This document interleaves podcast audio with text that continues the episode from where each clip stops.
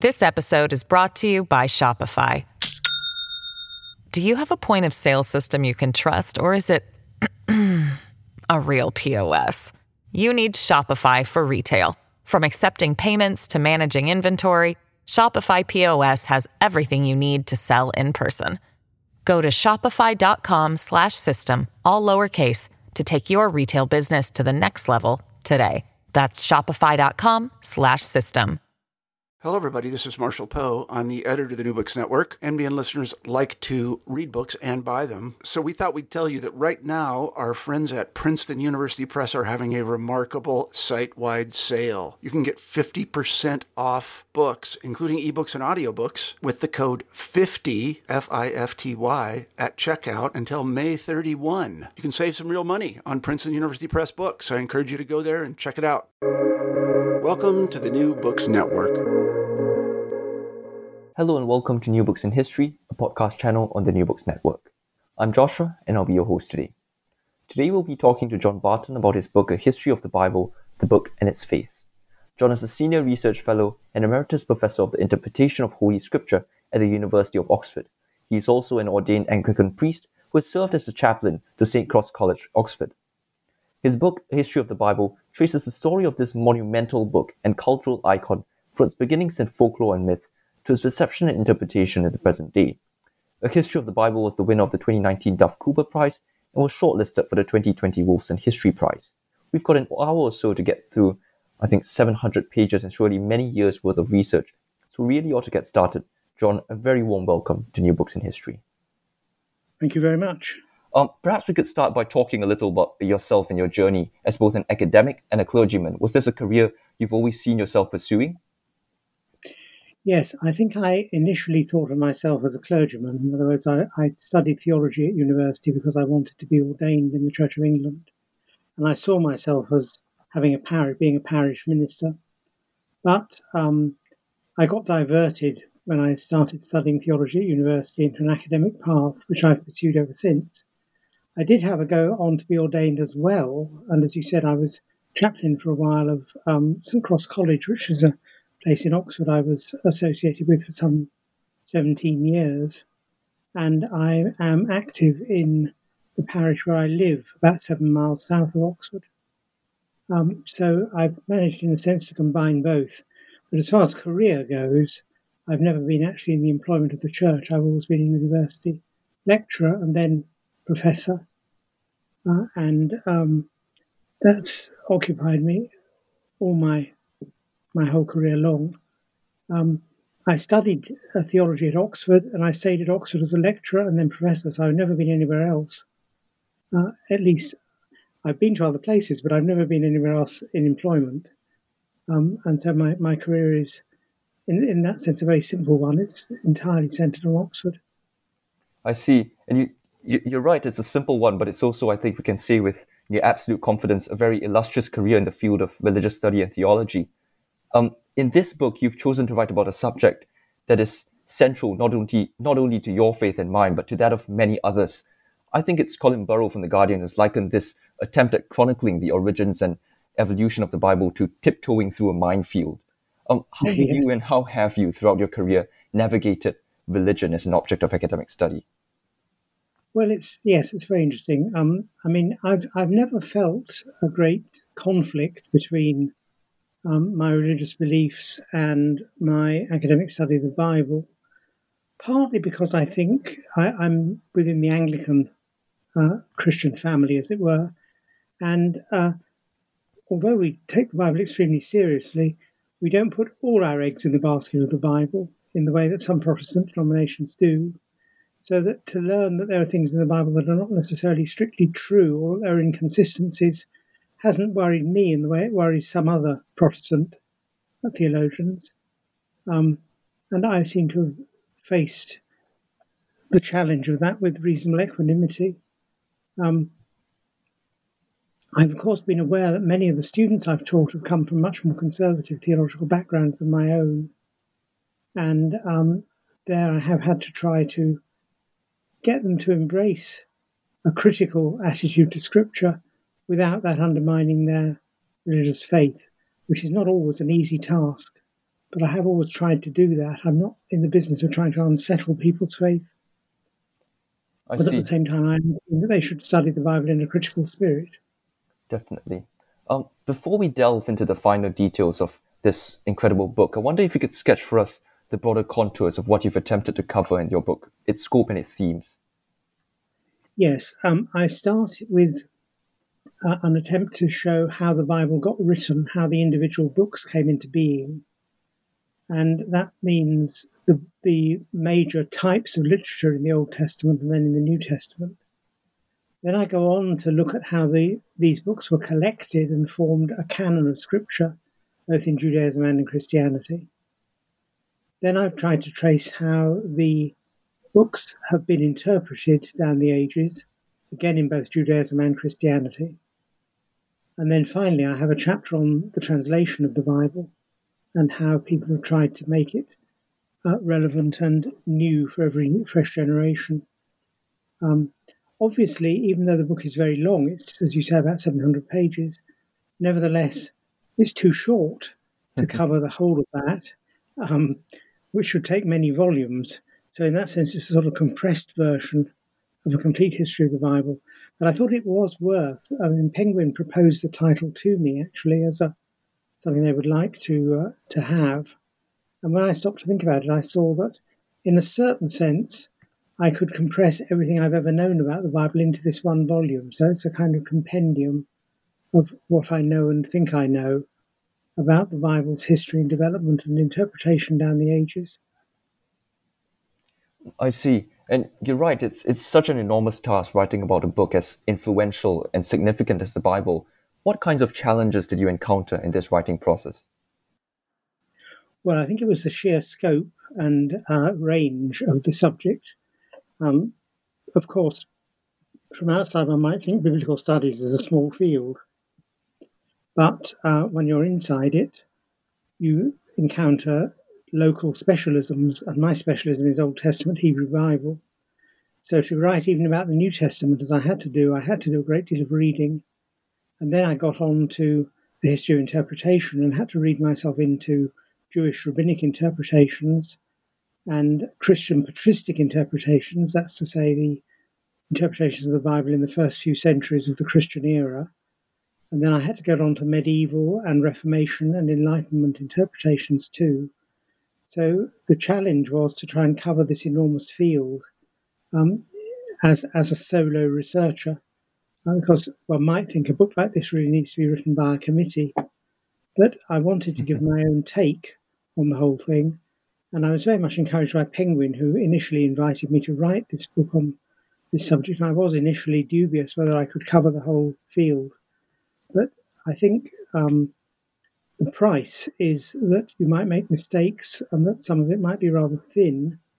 But the gain is that you get one person's take on the whole area.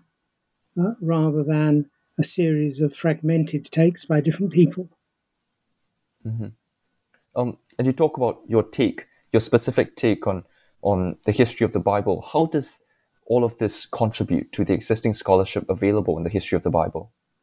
Well, I don't think there's very much in the book which is uh, new research in the sense that um, the facts I refer to throughout are all facts that are known but by people in general in the field.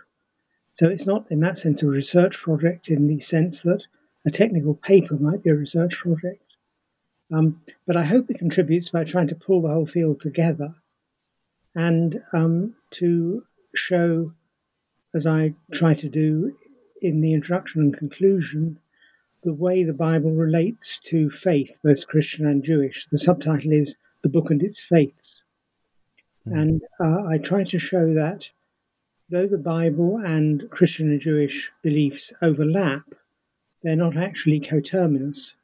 I have a, an image of a kind of Venn diagram of interlocking circles where uh, one circle is the contents of the Bible and the other is the contents of the Christian or Jewish faith. And there is a considerable area of overlap, but there are things in the Bible that don't get paid much attention to in Christianity, and there are things in Christianity that don't get much attention in the Bible. So that the uh, argument of the book, if you like, is that, that there's actually a, a certain distance between the Bible and the faith that draws upon it. I see. Um, and you talk about the scope being particularly broad. Did you have a specific audience in mind when you're writing this book, or was it more general reading?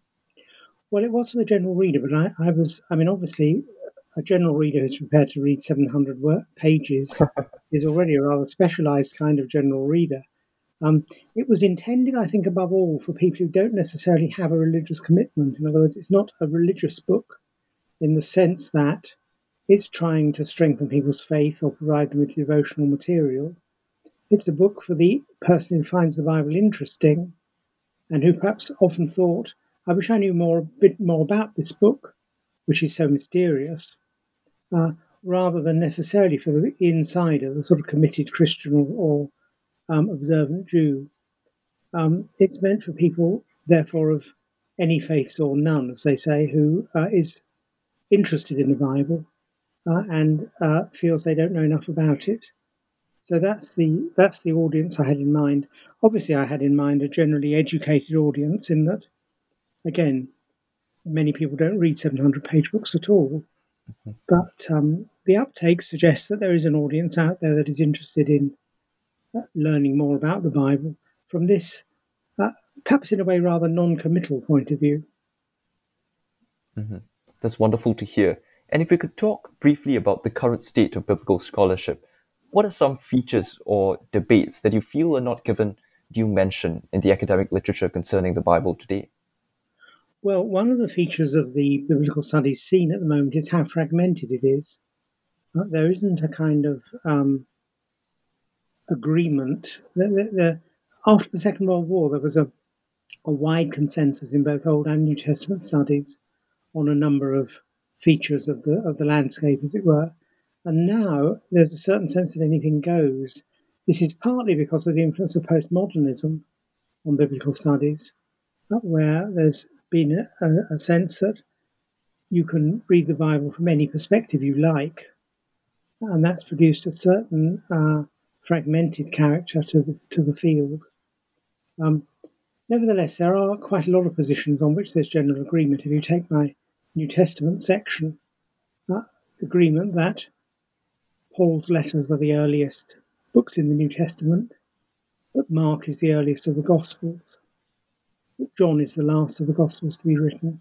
Those are matters on which there is broad general agreement among more or less all biblical scholars, and there are similar things in the Old Testament where there are general agreements on a number of well-established positions about the date and origin of different books.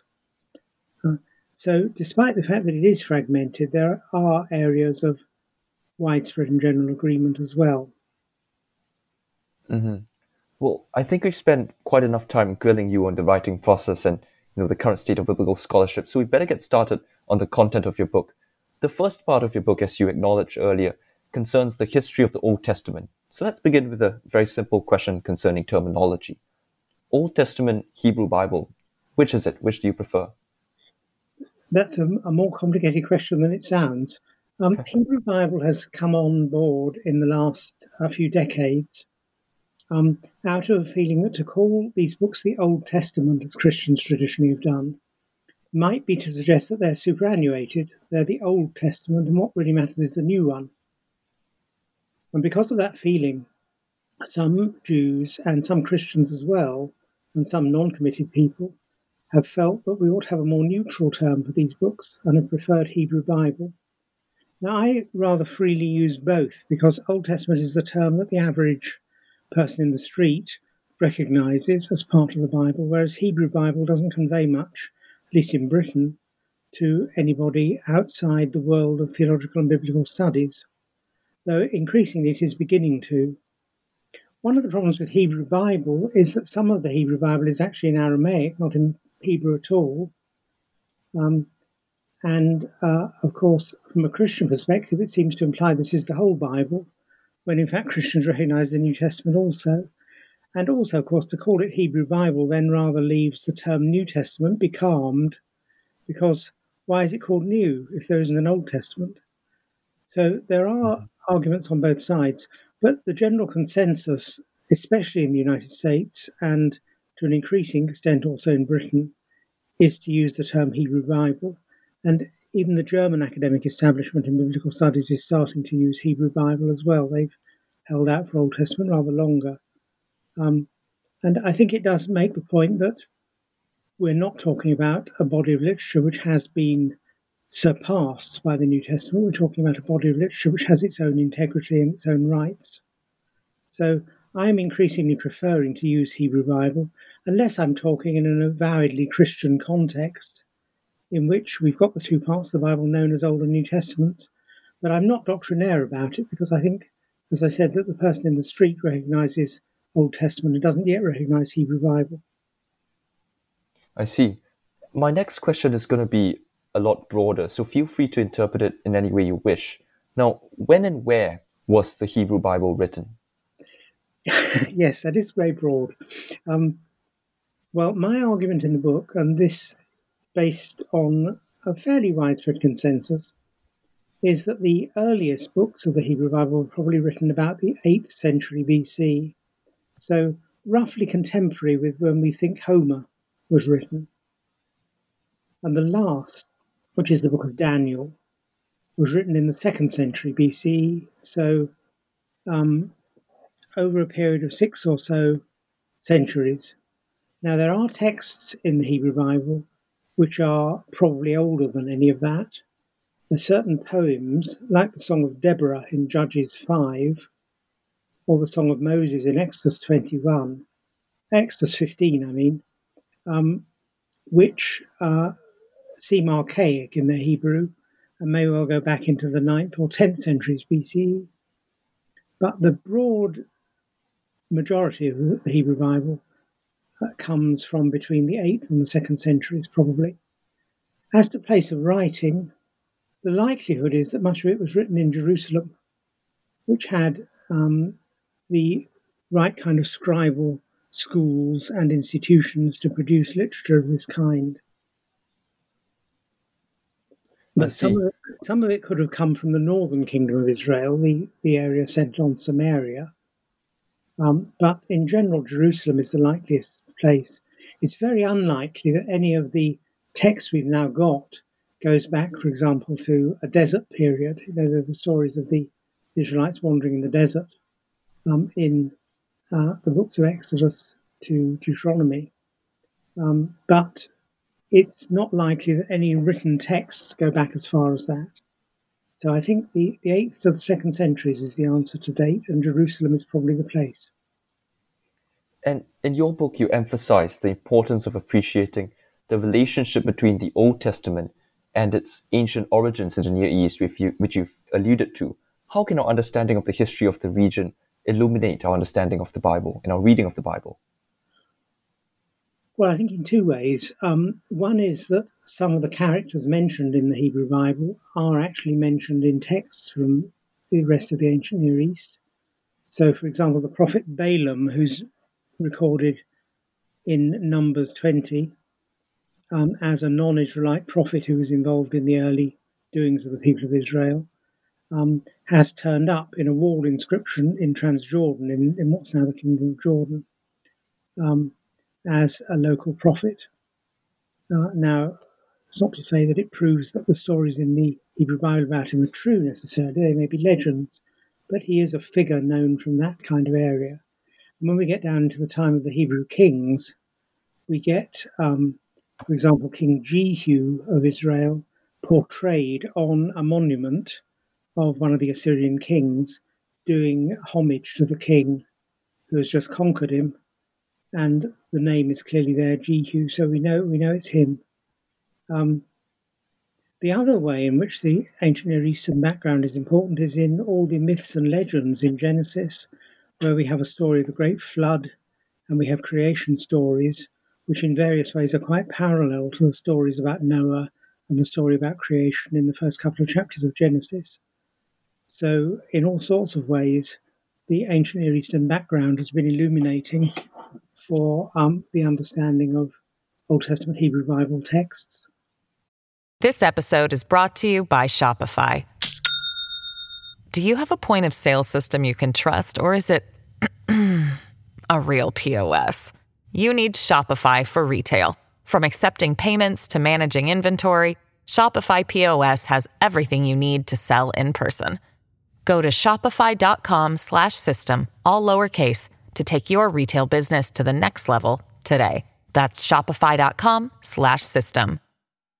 Mm-hmm. And given how long ago these texts of the Bible were written, how do we know with certainty who wrote each book, not just in the New Old Testament, but in the New one as well? Well, the answer is that we don't know anything with certainty at all. It's all hypothesis. Um, most of the books of the uh, New Testament are, uh, or many of the books of the New Testament are anonymous. Uh, we have the letters of Paul, one or two of which um, people think were probably not originally written by Paul himself, but there's a whole core of them: Romans, First, First and Second Corinthians, Galatians, the Thessalonian letters, which pretty definitely do go back to Paul the Apostle. So there we're on reasonably firm ground. Where the Gospels are concerned, they appear in our Bibles as the Gospel according to Matthew, Mark, Luke and John, but those titles are later than the text of the Gospels themselves. And so all four Gospels are in origin anonymous, um, and they are the weaving together of traditions about Jesus, probably handed down orally, uh, and then put together by the evangelists, but we don't know who the evangelists were. We can have a guess that they wrote, that Mark wrote somewhere around seventy B C, around seventy C E, the years when the Romans stormed Jerusalem, uh, and that the other Gospels are a bit later than that. And we're pretty sure that the letters of Paul go back to the fifties, so only just a couple of decades after Jesus' crucifixion. But um, so far as the books of the Hebrew Bible goes, we don't have any clear knowledge of who wrote them at all, in the sense of any named individuals. Um, they are often attributed, again, to particular people: the Psalms to David, the Proverbs to Solomon, Isaiah to the prophet Isaiah, but they're all clearly anthologies um, put together with that name as a kind of um, figurehead to whom they're all attributed, rather than genuinely being the work of David or Solomon or Isaiah. So in the case of the Old Testament, we know very little about who the original authors were. And as to knowing anything with certainty, that's definitely off the map. All right. We like to think of the Bible, especially so for the Old Testament, as a collection of stories that together form a somewhat coherent narrative. But that perhaps belies the sheer diversity of genres in the Bible, doesn't it? Well, it does rather. Um, I mean, again, in, in two ways. First of all, that there's a great deal in the Hebrew Bible, Old Testament, that, that isn't narrative at all. There's um, the poetic books like Job and Psalms and Proverbs, uh, and they're all the prophetic books, Isaiah, Hosea, Amos, and so on, um, which don't or contain very little in the way of narrative at all, but are mostly um, collections of either prophetic oracles or sacred poems. Nevertheless, about half the Hebrew Bible is in prose and is narrative, and it does tell a continuous story all the way from the creation of the world through to the uh, exile to Babylon in the sixth century B C E, Um, and then in Chronicles and Ezra and Nehemiah, it carries the story on a little bit into the age when Persia was in charge in the ancient world. Um, but the story, though it is continuous, is not totally coherent, and it consists of a number of different books which probably had different origins, so that there's no single timeline on which it's all set out that one can trace. Mm-hmm. And turning now to the New Testament, could you perhaps walk us through the historical backdrop against which the texts of the New Testament were authored? Well, they come from a time when um, Christianity is beginning to establish itself as an independent religion from Judaism. I mean, the first Christians were, of course, Jews. Jesus himself was a Jew, and so were all the apostles. And Paul, the first Christian writer, was also a Jew, but one who became convinced that Christ was his Lord and that um, Jesus was determinative in some way for human history. Um, Now, Paul wrote to churches, most of which were churches he had founded himself, the big exception being the church in Rome, which he hadn't founded, but he did write a very long letter to. And his job is to try and navigate and negotiate the founding of these Christian groups uh, in contradistinction from surrounding Judaism, because the members of most of them by now were Gentiles, non-Jews. The Christian movement spread very early on, out from Judaism into the Gentile world. And Paul is the great agent of that, proclaiming the gospel to non-Jews wherever he goes. Um, so the background is that movement out into the Gentile world, but one has to recognize that it's against a backdrop of a Judaism which itself was very varied. There was no single Orthodox Judaism in Paul's day or in Jesus' day. There were a lot of Jewish groups and sects, among which, for example, was the sect that produced the Dead Sea Scrolls, um, which was quite distinctive from other kinds of Judaism. There was also the, the religious style of the Pharisees, which Jesus has much in common with, and the Sadducees, who were largely the priestly party in Judaism, and various other groupings. So one talks of Judaisms in the first century rather than of Judaism as a single monolithic whole. And it's against that backdrop that the early Christian community demarcated itself and gradually turned from being just another Jewish sect into being a religion for Gentiles, and one which, of course, a few centuries later would become the official religion of the Roman Empire. But to start with, in, in the background of the New Testament, it is this small group moving out into the Gentile world. I see. And you've talked quite a fair bit about Paul and the epistles. The epistles were, of course, a very important feature of the New Testament. What was the significance of these letters in the time of Saint Paul? How did their original recipients perceive and understand them? Well, I think they will have perceived them first and foremost as dealing with problems they were encountering. I mean, a lot of Paul's writing is uh, polemical, and he's actually uh, engaging with positions that his churches are adopting that he doesn't agree with. You get that very strongly in Galatians, where he's faced with groups who think that you must become a Jew before you can become a Christian.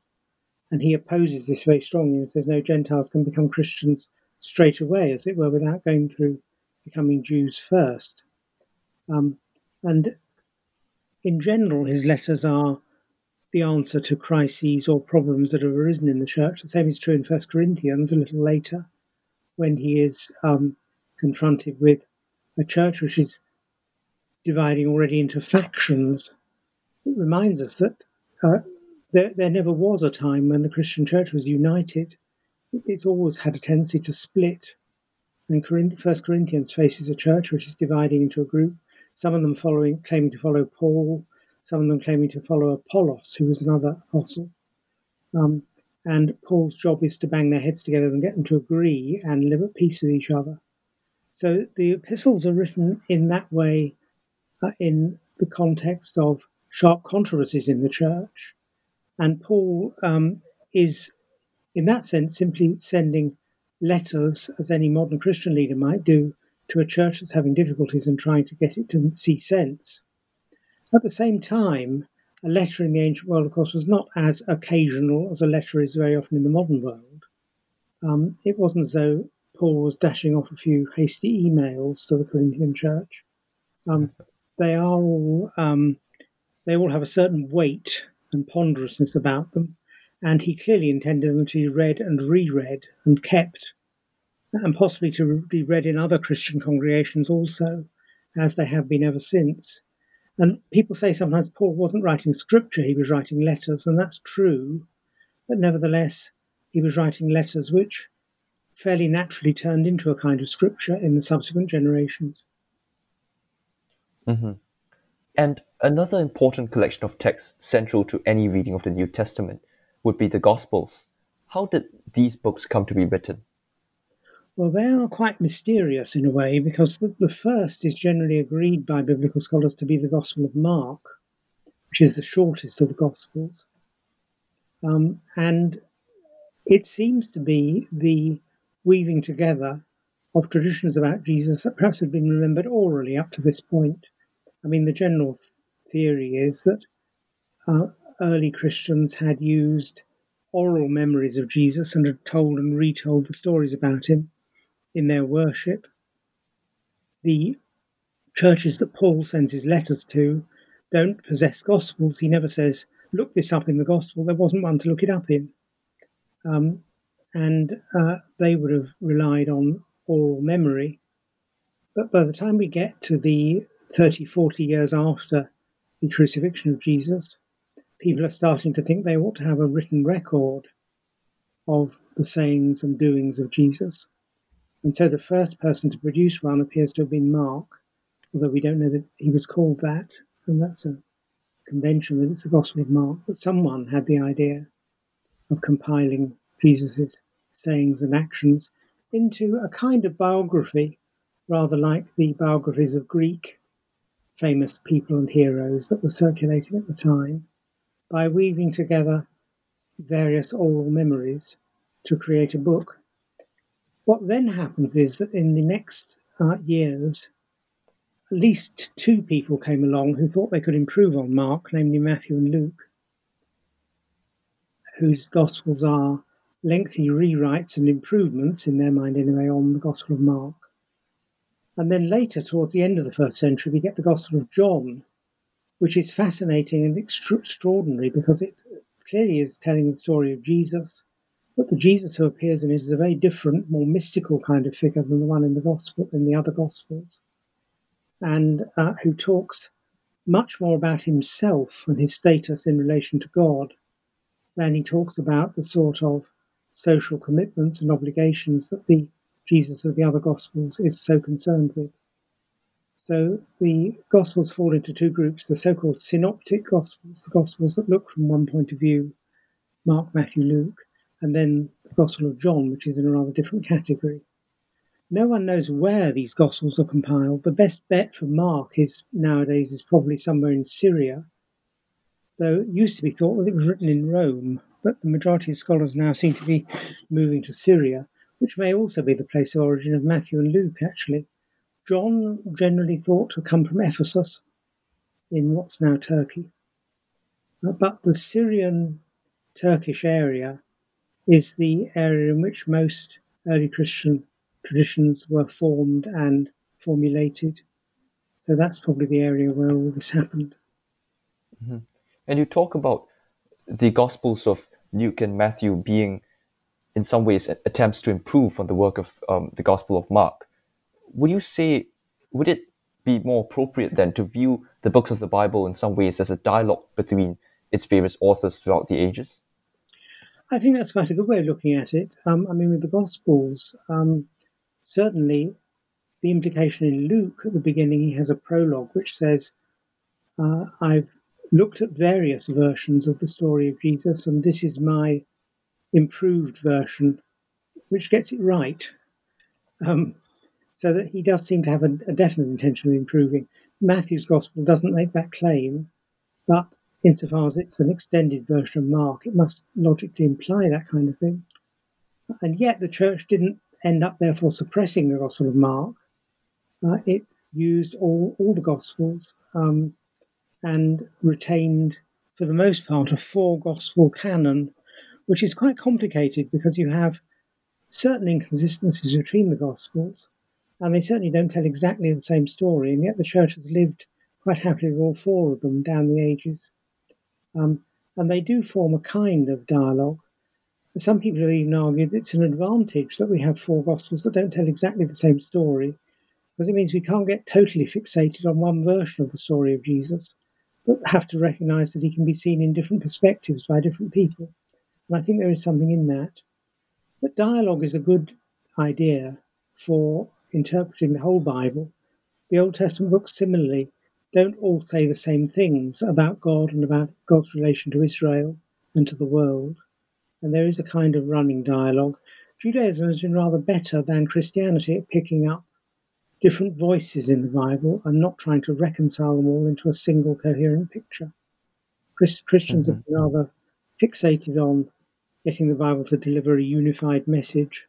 Judaism is a bit more sensitive to differences of opinion and willing to let them stand and not feel it has to reconcile them. Mm-hmm. Uh, would you say this comes down to the importance of narrative consistency as a central feature of religions? Would you say Christians care more about having this narrative consistency than Judaism? Well, I think that's probably true. Um, I mean, Jewish readers are not going to be happy if they think the Bible tells lots of totally inconsistent stories. But the, the idea that every detail must somehow be compatible with every other detail has been very much a Christian preoccupation. And Jewish interpretation of Scripture often works with a principle which is known as devar acher, another opinion, where you say, this passage means so-and-so, or there again it might mean this, or perhaps it might mean this. Uh, and the interest lies in the dialogue between the various possible meanings, rather than in trying to fix on one and saying that's definitive, and from now on everyone must believe it. And I think Christians have been, especially in modern times, a bit more concerned with uh, complete consistency. In ancient times, discrepancies, for example, between the Gospels were noted, and uh, August, Saint Augustine in, in the fourth century, fifth century, wrote a book on the consensus of the Evangelists, arguing that there are discrepancies among the Gospels, but they don't matter too much, because we get a consistent picture of who Jesus is by reading the Gospels, which is not called into question by detailed discrepancies between them. I think that is, in general, a fair point. Mm-hmm.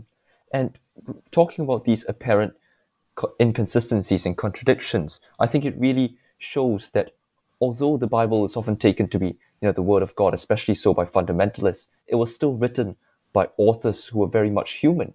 Do we see this fact um, reflected elsewhere in the text of the Bible? Did they perhaps project their own priorities and intentions onto the text they authored?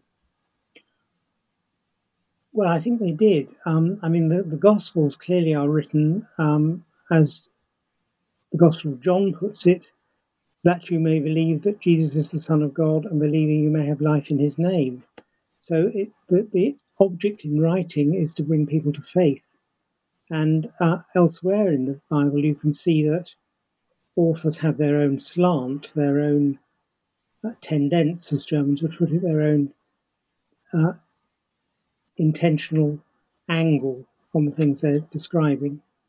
So um, in the Hebrew Bible, the histories are written from a Judean standpoint, from the point of view of someone in Jerusalem, uh, and the Judeans are the goodies and everybody else are the baddies, if you like, in, the, in that kind of presentation.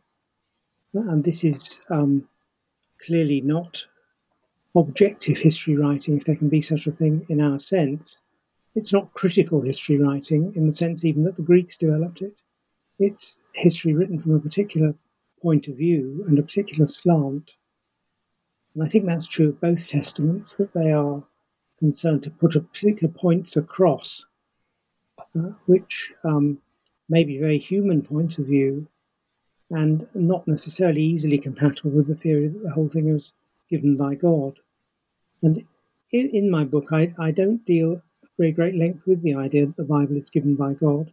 It's very much an attempt to look at it on a human level and to ask how it got written and how it got collected and interpreted by human beings. I do discuss questions of divine inspiration, but that's not the main concern of the book, which is descriptive and analytical, rather than, in that sense, directly theological.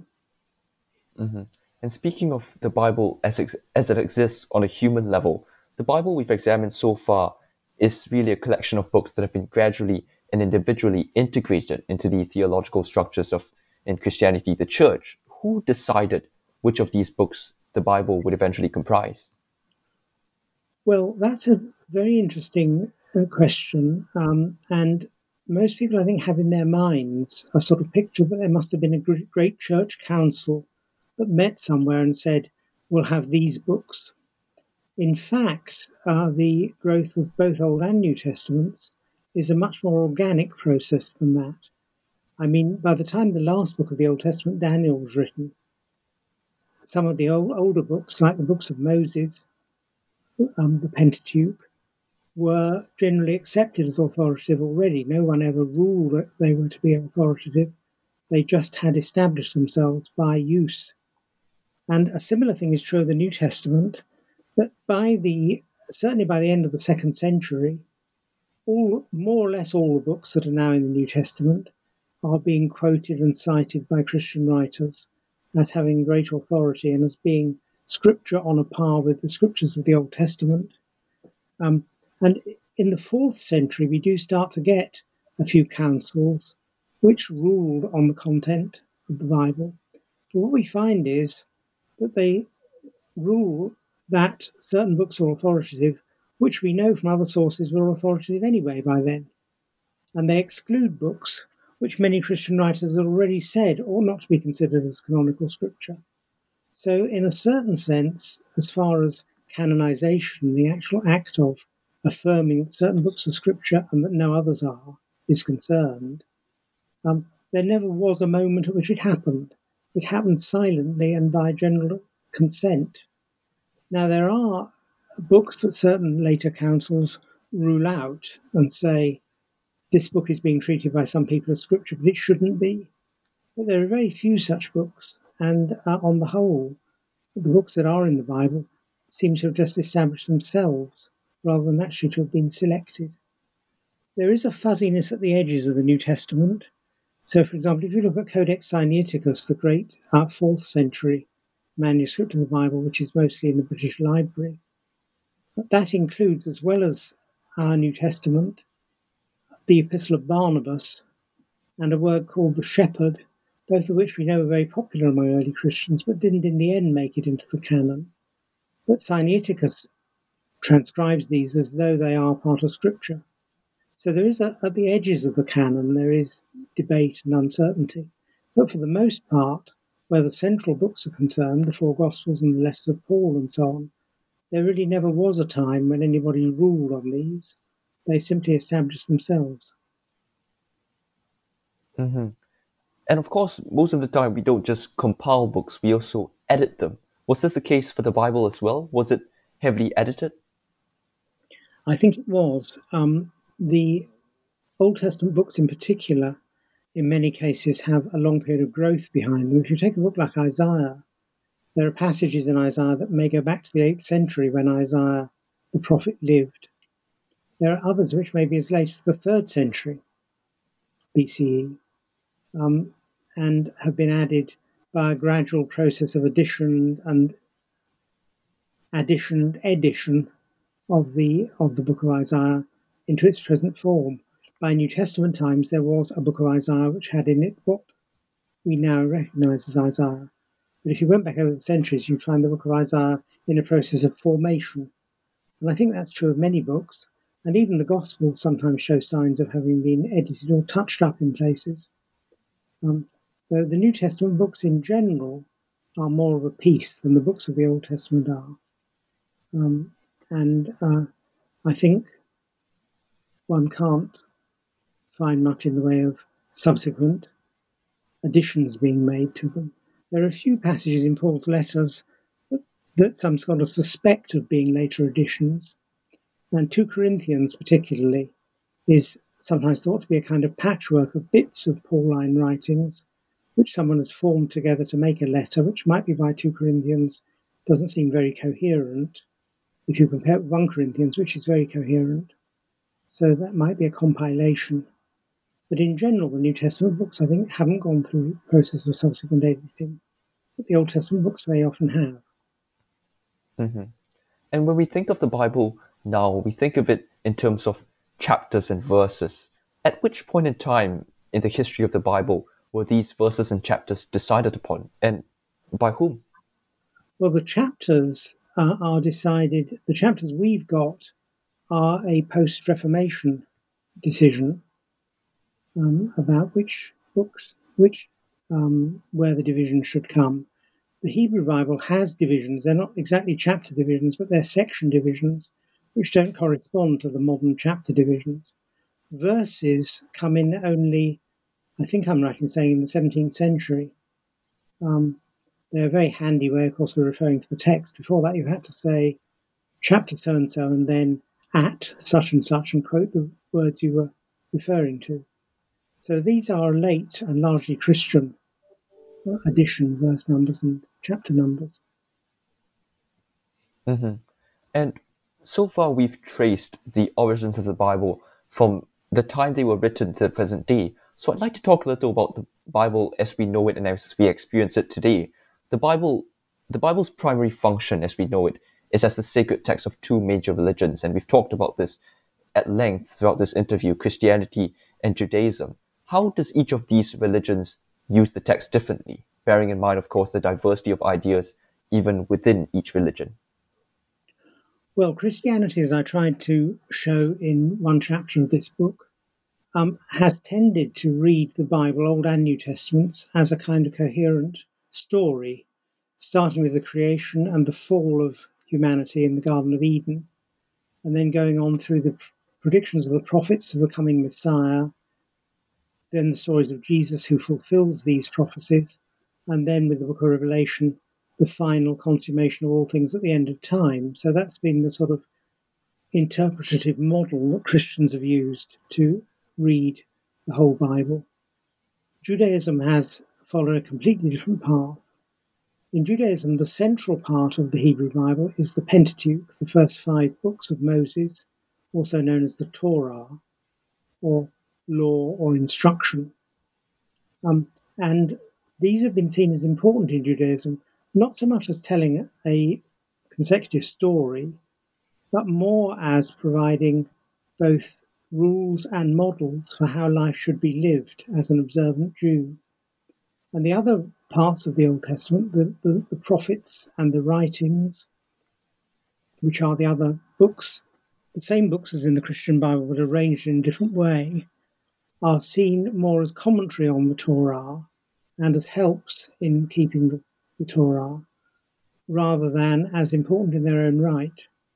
And there's not been that sense of uh, a continuous story running down into the present and then potentially to a great uh, consummation of all things at the end of time that there has been in Christianity. So that although, uh, as far as the Hebrew Bible Old Testament is concerned, the books are largely the same, they are differently ordered and differently interpreted on a grand scale. I think one of the illustration I use to bring out the difference is that in Judaism, uh, a section of the Pentateuch, the Torah, is read every Sabbath round the year, rather as in Christian schemes of lectionaries where you read the Bible round the year. But there is one particular Sabbath known as Simchat Torah, rejoicing in the law, when they read the last section of Deuteronomy, the last book of the Pentateuch or Torah, followed immediately by the first chapter of Genesis, the beginning of the Torah. So the thing is sort of cyclical, and you don't go on to read into the history of Israel that follows.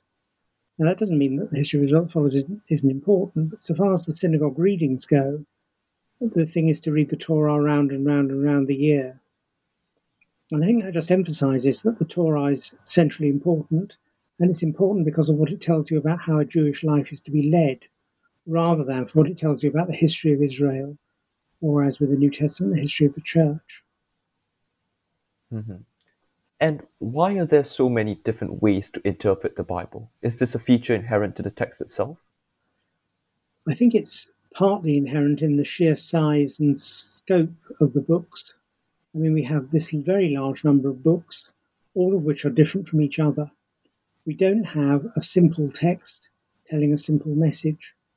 Christianity has felt the need of this and formulated things like the creeds and, to some extent, the confessions of various Protestant churches, which are a bit longer than the creeds, but nonetheless are potted versions of what a Christian should believe. And the Bible isn't that at all. It's a much more complex document consisting of so many different and partly incompatible books. Um, and, and therefore, it's impossible to treated as just one thing, really. In a way, uh, Islam is nearer to a kind of model of unity in that the Quran is quite short by comparison with the Bible and does have a certain internal unity to it, though I think that too is quite diverse in some ways. Um, but if you compare that with the Jewish and Christian Bibles, you do get the impression of something much longer and more rambling in our case than you do in the case of Islam. Mm-hmm. What then do you think are some striking similarities in the way the Bible is read by both Christians and Jews alike? Well, one thing is certainly the ethical point of view, that even though for Jews the Torah is preeminent because it teaches how to live, whereas for Christians more stress has been laid on the historical and prophetic aspects. Nevertheless, both religions appeal to the Bible as a source of ethical insights. And of course, um, Christians, like Jews, refer back to uh, the laws of Moses, and especially the Ten Commandments in the case of Christians. Um, but the New Testament also contains a lot of moral teaching. Most of Jesus' teaching is about how life should be lived. It's in that sense ethical. And Paul, even though Paul stresses the centrality of faith in the Christian life rather than obedience to Torah, he nevertheless ends many of his epistles with a list of do's and don'ts. Even the epistle to the Galatians, which is so full of stuff about justification by faith alone, ends with a list of the fruits of the Spirit, which are very ethically centred on what kind of life Christians ought to live and what the style of their living ought to be. So I think that's the first thing, that both Jew, for both Jews and Christians, the ethical dimension is important. Also the theological dimension, that both Testaments teach us things about God, and especially about God in relation to humanity, what the nature of God is, God as gracious but also judging. Um, that, that emerges in both Testaments. So theological things about the nature of God and about the nature of humanity, what it is to be a human being, uh, which both Testaments testify to. Uh, this sort of sense that all human life is there is very strong in all parts of the Bible, that you read it to recognize yourself. Um, mm. A slogan which I sometimes apply to the Bible is one that I learned from a Lutheran theologian, that the Bible tells us who we are. And I think, uh, read in one way, you can say that the Bible shows us what human nature is like. And that's quite helpful, I think, as a model, because, of course, in some parts it shows us what human nature shouldn't be like, um, but is. And that, that, that can be a helpful way of reading some of the bloodier bits of the Old Testament. Some people, of course, have an exaggerated sense that the Old Testament is all blood all the way through. Mm-hmm. Uh, it's all about violence, which isn't true at all. But there are violent sections, and I think we have to read those as reflecting on the nature of humanity. Mm-hmm. And of course, the Bible, as we know it, isn't just a religious text. It's also, right now, a cultural icon, and of course, a subject of constant fascination wider society. How would it say its role and place has evolved over the years outside of its religious affiliations? Yes, I mean, there's a certain sense in which the Bible clearly is a religious book. Um, C S Lewis once says that to read the Bible as purely as literature is to read it against the grain. And there is some truth in that, but if you steadfastly refuse to recognise that it's talking about religious matters, you're not going to understand it very well. Nevertheless, there is that sense that I've just been trying to unpick.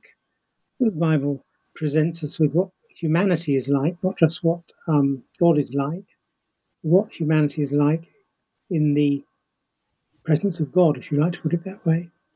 Um, and that can have an appeal beyond religious communities that venerate the biblical text. Um, in a sense, the Bible is not so much the foundation of Judaism and Christianity as the main document Judaism and Christianity have produced. And that production has been very much, as I've tried to show in the book, in terms of human interests and desires and, and concerns, not just religious ones.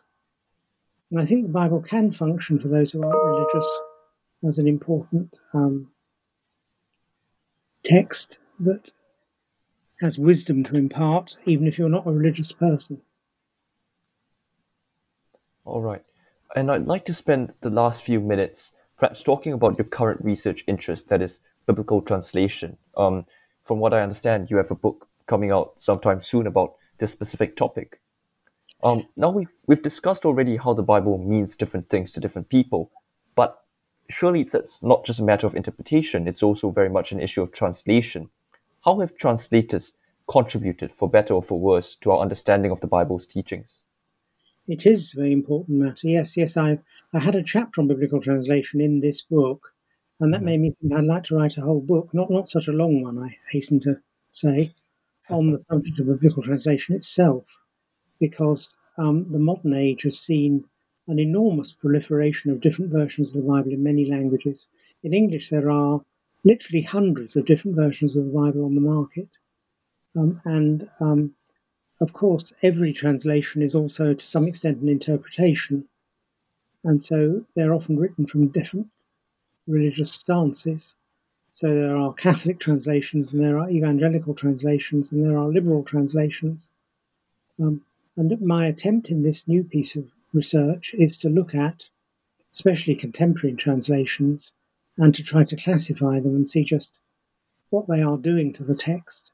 One major concern in recent years has been the use of inclusive language, in other words, of using terms that are gender neutral, uh, so that the androcentric or very ma- male-centered emphases of, in a way, both testaments are tempered by including language that includes women wherever possible, um, so that Uh, when Paul addresses his letters to brothers, adelphoi in Greek, he was, of course, addressing them to both men and women in the congregations that would hear them.